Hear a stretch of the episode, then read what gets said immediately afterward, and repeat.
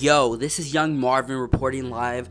You know, I just wanted to hop on. This is not my first official episode. I just really wanted to hop on and just, you know, talk about the tragic events surrounding Chadwick Boseman. You know, I really give my deepest condolences to his mom, his dad, you know, if he had brothers, sisters, family, friends, fans. You know, this is really hitting everyone hard. Some people you know, are hitting harder than others, but you know, and in the midst of all of this, we literally just found out he has been dealing with colon cancer for the past years. Can you imagine that? Continuing to, you know, create movies, be in movies, do events, you know, have a smile on your face, laugh like nothing is wrong. I just really wanted to say rest in peace, Chadwick Boseman. This is crazy. You know, I think he's such a boss. Anybody who has the balls to smile and laugh through their pain is a boss automatically off rip. The important thing was him as a human being, his personality his aesthetics, his mentality, his growth, everything combined together.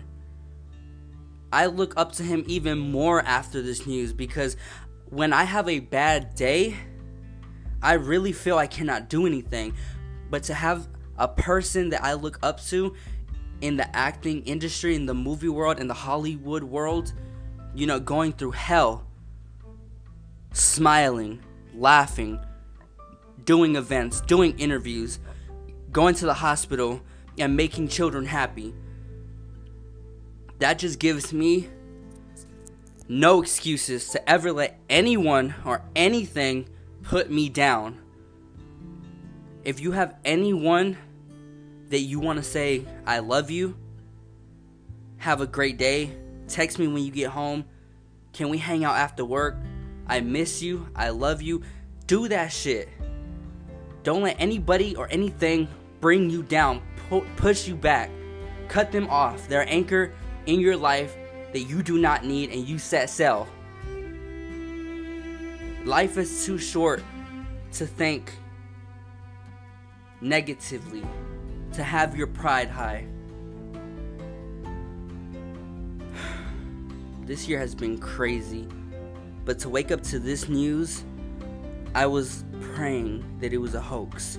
I was praying that it wasn't real. But it was. And I just wanted, you know, I felt I had to get this off my chest. I really felt I had to speak on the matter. I felt like, wow, what the hell is wrong with 2020? This year has been crazy. I have lost so many people. So many tragic events have happened. It is crazy. But I just wanted to hop on here to give my thoughts and my deepest condolences to anybody he may have knew personally family, mom, dad, friends.